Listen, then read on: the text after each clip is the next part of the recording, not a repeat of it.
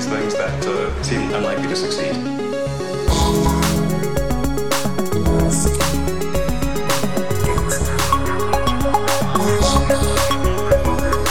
Bienvenidos a un nuevo episodio, episodio de pretemporada. Vamos a comenzar la nueva temporada de Elon. ¿Qué tal estás, Matías? Muy bien, muchas ganas de volver, la verdad. Hay muchísimas cosas que contar esta temporada. Sí, yo creo que ha sido una buena idea eh, iniciar este podcast sobre el personaje, sobre la persona de Elon Musk, sobre sus andanzas.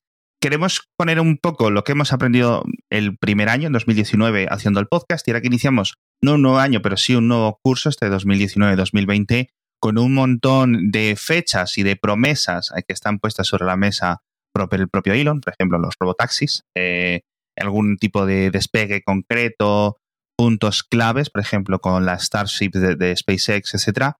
Pues un poco eso. ¿Qué es lo que hemos aprendido? ¿Qué es lo que esperamos del año que viene? Así que me lanzo directamente a la pregunta. ¿Qué es lo que has aprendido tú haciendo un podcast? Porque es tu primer podcast. es verdad, es verdad. Y bueno, ahora tengo otro, ¿eh? Tengo un segundo podcast que no tiene mucho que ver con Elon, pero bueno, si queréis escucharlo, ahí lo tenéis, churros y chocolate. En, pero spam aparte, la verdad es que me lo he pasado muy bien en esta. Bueno, si lo dividimos en temporadas, sería la primera temporada. Sí. Me lo pasé muy bien grabado. Es cierto que al principio estaba un poco más lento, más denso, me he ido soltando un poco porque también impone grabar contigo, que eres como la superestrella de, del podcasting en español. y, en fin, creo que sobre todo hemos aprendido a, a, no fiarnos mucho de lo que dice Elon. Hemos aprendido a, a trabajar con sus tiempos, que tú sabes que él está sí. presentando una cosa y ya habla de, del siguiente producto y del siguiente del siguiente.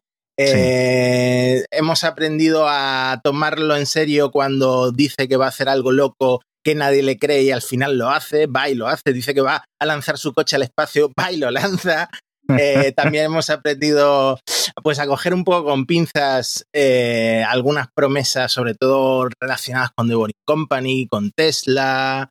¿Tú cómo has visto este recorrido, este primer año en el que hemos estado grabando sobre Elon? Yo tengo que decir que ha sido un año especial porque, eh, como muchas personas, en la etapa de 2015-2017 de Elon Musk, nos veníamos con él. O sea, él se venía arriba y nosotros detrás, ¿no?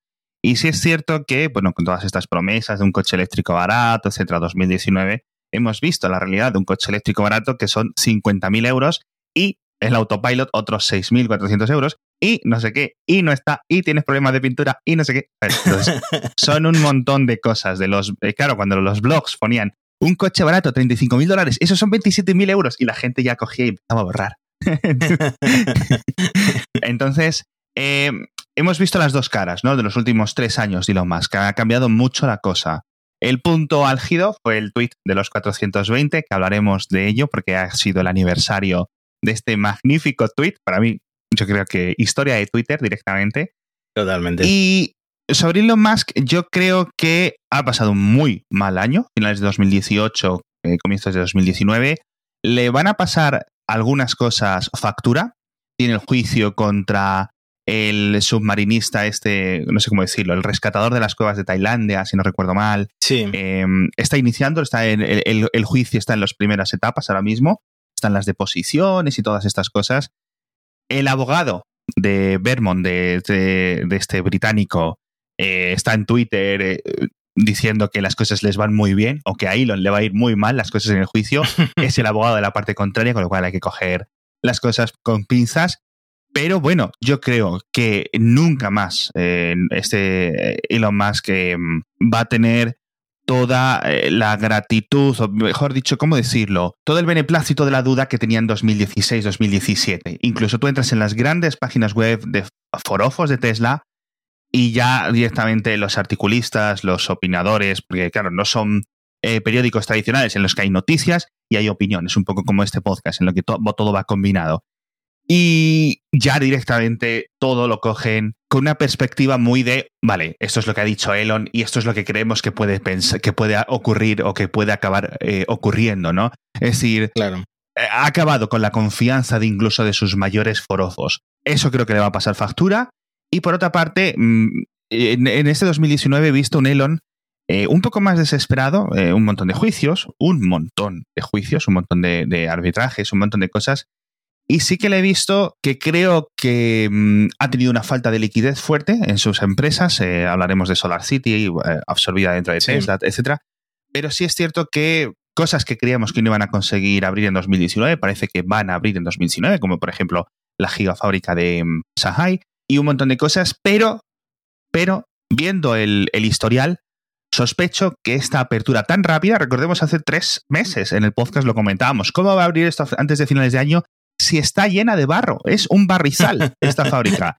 Ahora ya está produciendo Model 3, como el que enseñó hace unos días creo que hay que coger, eh, no quiero decir más veces hay que coger las cosas con pinzas, pero sí es cierto que mm, me preocupa. Me preocupa que no haya aprendido de sus errores de 2018-2019 y que 2020 vaya a seguir siendo una tanda. Porque ha conseguido más financiación, Tesla no está tan apurada como hace cinco meses, gracias a estos eh, mil y pico millones de dólares, digamos, de cojín que tienen ahora mismo. Pero claro, vienen ahora los alemanes, ¿no? Esto es lo que llevamos escuchando muchas veces de vienen los alemanes, vienen los alemanes con sus coches eléctricos, tal. Ahora ya sí es preocupante. Eh, en el caso, por ejemplo, de SpaceX, sí lo veo fantástico. No creo ni de lejos lo de Marte en 2024. Yo lo siento. Pero eso tampoco la NASA. O sea, la NASA se supone que está desarrollando su propio supercohete para volar al espacio profundo y tampoco se han visto grandes avances. Entonces, Exacto. Está. Bueno, es una promesa que está ahí en el futuro. Las cosas del espacio van despacio, dicen. Y, simplemente yo creo que, espero que haya aprendido, no creo que haya aprendido lo suficiente. Creo que está, tiene una necesidad constante él, no a nivel psicológico, hemos visto, eh, él dice que tiene bipolaridad, yo creo que tiene, sin ser yo psicólogo, sin ser yo psiquiatra, yo creo que tiene más cosas, ¿vale? Que no, que no significa que sea peor ni mejor, simplemente pienso, eso es mi, mi opinión. Bueno, también, también es verdad que lo hemos visto por un lado, más comedido desde el tema del tweet del 420. Eh, comedido por orden judicial. Sí, por orden judicial. Eh, se nota que está más vigilado. Eh, no, no, tenemos esas, esas dramas del pasado. También se nota que está más desesperado por el lado de Tesla por todos los cambios que ha visto pues, en, en los precios, Em, ahora quitamos los seguros, ahora volvemos a poner seguros, ahora vamos a dar otro paso para atrás, vamos a cambiar. Incluso han cambiado, la semana pasada me parece que cambiaron el precio del Model I, que todavía no se ha puesto a la venta. es han, verdad. han cambiado el, esquema de precios. Eh, pues está habiendo un, montón de cambios en una empresa que se presuponía que a, estas alturas eh, tenía que lidiar con otro tipo de, cosas, ¿no? Exacto. Eh, eh, Tesla, como es la gracia de Tesla, Tesla cambia muchas cosas con respecto al modelo tradicional de la firma automovilística. Eso es por lo que tiene este público tan entregado, ¿no? Esto, incluso gente que no tiene Tesla quiere un Tesla, es como un objeto aspiracional, ¿no? Aunque cueste lo mismo que un BMW. No quiero un BMW, quiero un Tesla. Y no se venden en mi país, me da igual, ¿no? Ahora, por ejemplo, ha abierto Tesla ventas en, varios países del este de Europa, creo que uno es en Bulgaria.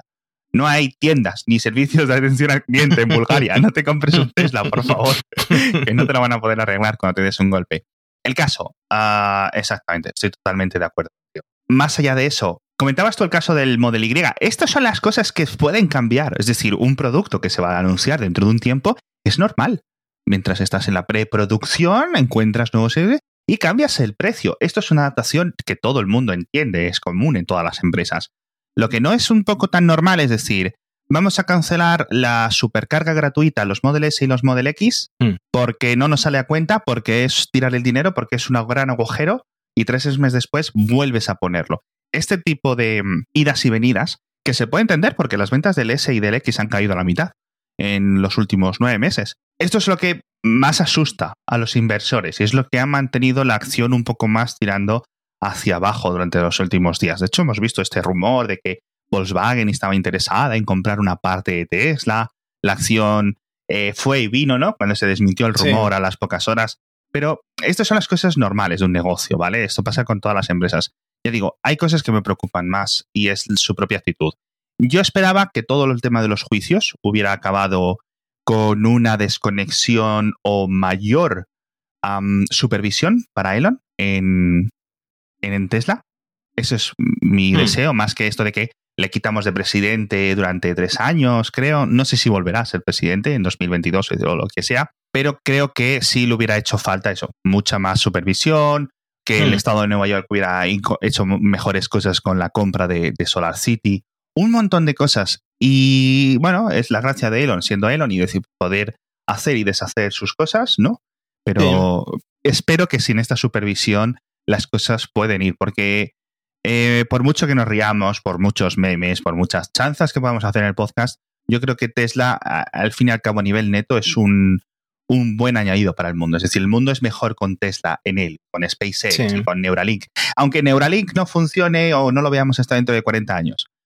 Pero creo que no le hace mal, ¿no? Luego puede ser un boca chanca, como el tema de la conferencia de inteligencia artificial de China de hace un par de días, que lo comentaremos. Pero bueno, espero que haya aprendido. No creo que haya aprendido lo que es todo lo que yo creo que haya aprendido, ¿vale? También lo hemos visto en la, zona sentimental, ahora cambiando un poco más al periodo, ¿no? al rollo eh, cuore del asunto. Uh, el tema más sentimental yo le veo más estable, no sé con quién está ahora ni con quién deja de estar, pero al menos no le veo dejando de seguir a gente en Instagram, ¿no? o poniéndose avatares extraños en Twitter. Sí. Bueno, ¿y cómo ves tú el, futuro? ¿Qué esperas para esta temporada del podcast, para esta temporada de Tesla, de SpaceX? Primero, sobre el podcast. Esto es un anuncio que tenemos que hacer de cara a los oyentes. Sabéis que más o menos los anuncios, los episodios duran unos 25, 35 minutos, una media más o menos en 30 minutos. Vamos a intentar condensar un poco más, tanto para Matías como para mí, eh, vuestro tiempo es muy importante todo lo que podamos hacer más denso es mejor para vosotros porque acabáis antes del podcast. Esperamos que podáis, digamos, absorber la misma cantidad de información y tenéis 10 minutos más pues para escuchar otro podcast, para ver Netflix, ver vídeos, hablar con vuestros amigos, etc.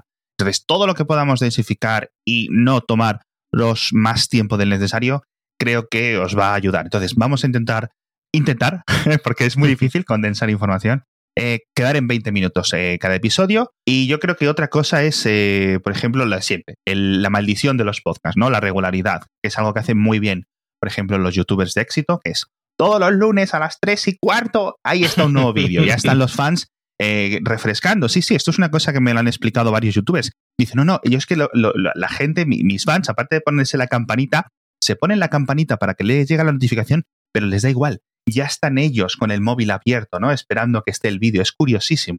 Es curiosísimo el fenómeno de la relación de los youtubers con su audiencia.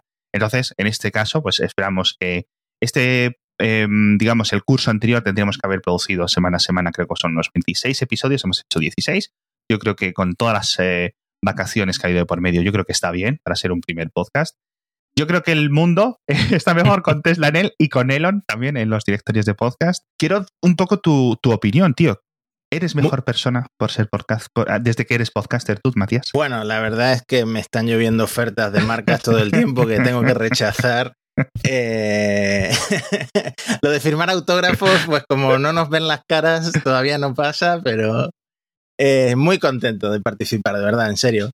Eh, además, ya me han dicho varias veces gente, amigos, etcétera, que les gusta la tecnología y lo que más les gusta de, Elon es que no nos tomamos muy en serio lo que estamos contando, que metemos un poco de, humor, de sentido del humor y de, sensatez un poco en, las noticias que estamos contando. Al fin y al cabo, es lo que intenta hacer todo el mundo, pero en un podcast, como estamos hablando, como una conversación entre dos amigos, yo creo que se, se siente más eso, ¿no? Exacto, porque si eh, yo tengo, sigo mucha gente en Twitter y hablo con mucha gente de todo este fenómeno, y hay dos grupos, básicamente. Hay dos grupos completamente homogéneos. Los que piensan que Tesla está cambiando el mundo, ¿vale? Como si fuera algo en plan, algo mesiánico, y los que piensan que Elon Musk es totalmente un timador y no sé qué. Yo creo que la verdad está un poco en el medio.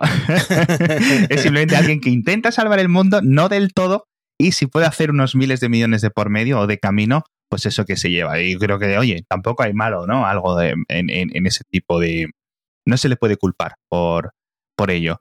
Hay otras cosas para salvar el mundo más efectivas que crear coches eh, eléctricos para gente rica, pero, oye, ahí está. Volviendo al tema tuyo, ¿qué más me tienes que contar? Pues yo lo que te tengo que contar es que estoy expectante porque nos esperan grandes cosas empezando por SpaceX Sí. No solo estamos esperando ya a que empiece a volar la Starship, que bueno, el Star Hopper hablaremos de ello en otro episodio, ya, ya ha volado, ya eso, esa prueba está, está completada con éxito, Ahora estamos esperando que salgan de fábrica las primeras dos eh, modelos de Starship, eh, los prototipos, que ya sabéis que se está haciendo uno en Texas, otro se está haciendo en Florida.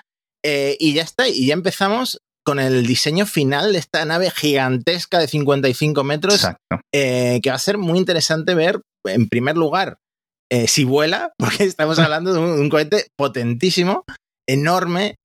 Creo que es el más pesado de la historia, porque el Saturn 5 de la NASA me parece que pesaba 2.000 toneladas menos. Y, mm, y luego lo que pueden hacer con ellos, si, si vamos a llegar a la Luna, si va a haber turismo espacial, ¿qué va a pasar? Eso, bueno, eso ya es un medio plazo.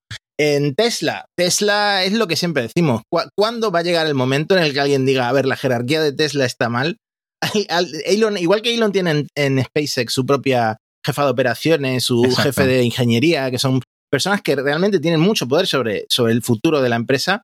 Y Elon es, es más bien como una especie de Steve Jobs, ¿no? Como un comercial, como un, eh, Sí, un- una persona que supervisa lo que está pasando. Pues eso en Tesla no pasa, porque en Tesla él tiene mucho más poder sobre las decisiones que se toman en la empresa y, sabemos, porque se filtra en la prensa y porque hay noticias todo el tiempo, mm, que él eh, se mete a un nivel muy bajo de, supervisión. Y, bueno, ya sabemos la cantidad de despidos y de renuncias que ha habido por eh, la presión de trabajar en Tesla. Y hablamos de una persona que eh, ha tuiteado públicamente que no se puede cambiar el mundo si no trabajas eh, 24/7. claro. Entonces, eh, creo que se vienen cambios también en Tesla. No sé si pasará este año el que viene, pero creo que algún día veremos alguna, algún tipo de alianza o, de compra de acciones por parte de un fabricante tradicional y creo que las cosas en Tesla pueden empezar a cambiar. Ya sabemos que el Model Y es el coche que esperan eh, vender como churros, pero mm, sigue siendo un coche caro para, para nosotros, para Europa. Vamos a ver qué pasa. ¿Cuándo vamos a poder comprarnos nosotros un Tesla? También vamos a ver nuevos lanzamientos, la pickup. En fin, Exacto. se vienen tiempos muy, muy interesantes. Yo creo que no, no está. Depende de cómo vayan la- las cifras de dinero. Vamos a ir viendo le- que se intenta adelantar el, el lanzamiento del Y, como hizo con el Model 3, ¿no? Para intentar conseguir un poco más de ingresos. Eh, luego siempre podrá intentar crear un poco más ¿no? de entusiasmo con el anuncio, una presentación inicial de la pickup, etcétera. Todo este tipo de cosas son estos trucos de mago, ¿no? Por decirlo así, que hace, que hace Elon. Pero sí, yo creo que el, el lanzamiento del Y, eh, una gigafábrica en China, si funciona bien, una posible hipotética gigafábrica en Europa, una posible alianza con algún eh, fábrica- firma automovilística más tradicional, le puede dar mucha potencia, no mucha eh, entidad a Tesla. Y yo creo que 2020 es el año en el que mm, se debería de confirmar que la compañía pasa a ser una empresa adulta, una compañía en la que sus clientes que han comprado ya tres Model X o no sé qué, que toda su familia no sé qué, no tengan que ir a Twitter a estar dándole la chapa a Elon Musk porque no tienen eh, lunas delanteras para cambiárselas en su coche durante un mes y medio. Eso no es normal. Eso tú no lo haces con un Volkswagen, no lo haces con un Porsche. Y sí lo tienes que hacer con un Tesla. Y eso yo creo que es algo que demuestra que Tesla aún no está ahí. No sabemos por qué no hay lunas eh, delanteras. Estoy usando un ejemplo. O sea, eso, ¿por qué un coche de Tesla tiene que estar tres meses en el garaje, no sé qué? Eh, no es normal, no es normal para una firma que de, defectos cosméticos, etcétera. Va a haber muchas más investigaciones, así que en este sentido vamos a estar eso. Yo sí volvería al tema del uh, rescatador de Tailandia, etcétera, porque espero que la cosa se acabe, eh, digamos, con un acuerdo extrajudicial. Yo creo que es lo mejor para ambas partes. Mm. Y pronto, que no salgan más trapos sucios ni más insultos, que se acabe pronto. Sí, yo creo que es una cosa que podría enterrar el asunto y que no afecte a, a las entidades o a, a, las cosas. Porque esto es una cosa que sí es cierto que yo creo que, poniéndome en su piel, ¿vale? Una vez que cometes este error de insultar en Twitter, siendo una figura pública o tratar que es justo una persona que está intentando rescatar niños, tío. Mm. Es algo que me mantendría despierto por la noche. Y es algo que, claro, no, no puedes estar así. Y espero que se solucione que el estado mental de la gente vuelva un poco al, al, más habitual. Esto es lo que esperamos para 2020. Esperemos que llegue. Y Matías, nos vemos en el próximo episodio de Elon. Hasta la próxima. Adiós a todos los oyentes y espero que vosotros estéis con nosotros. Adiós. Uh.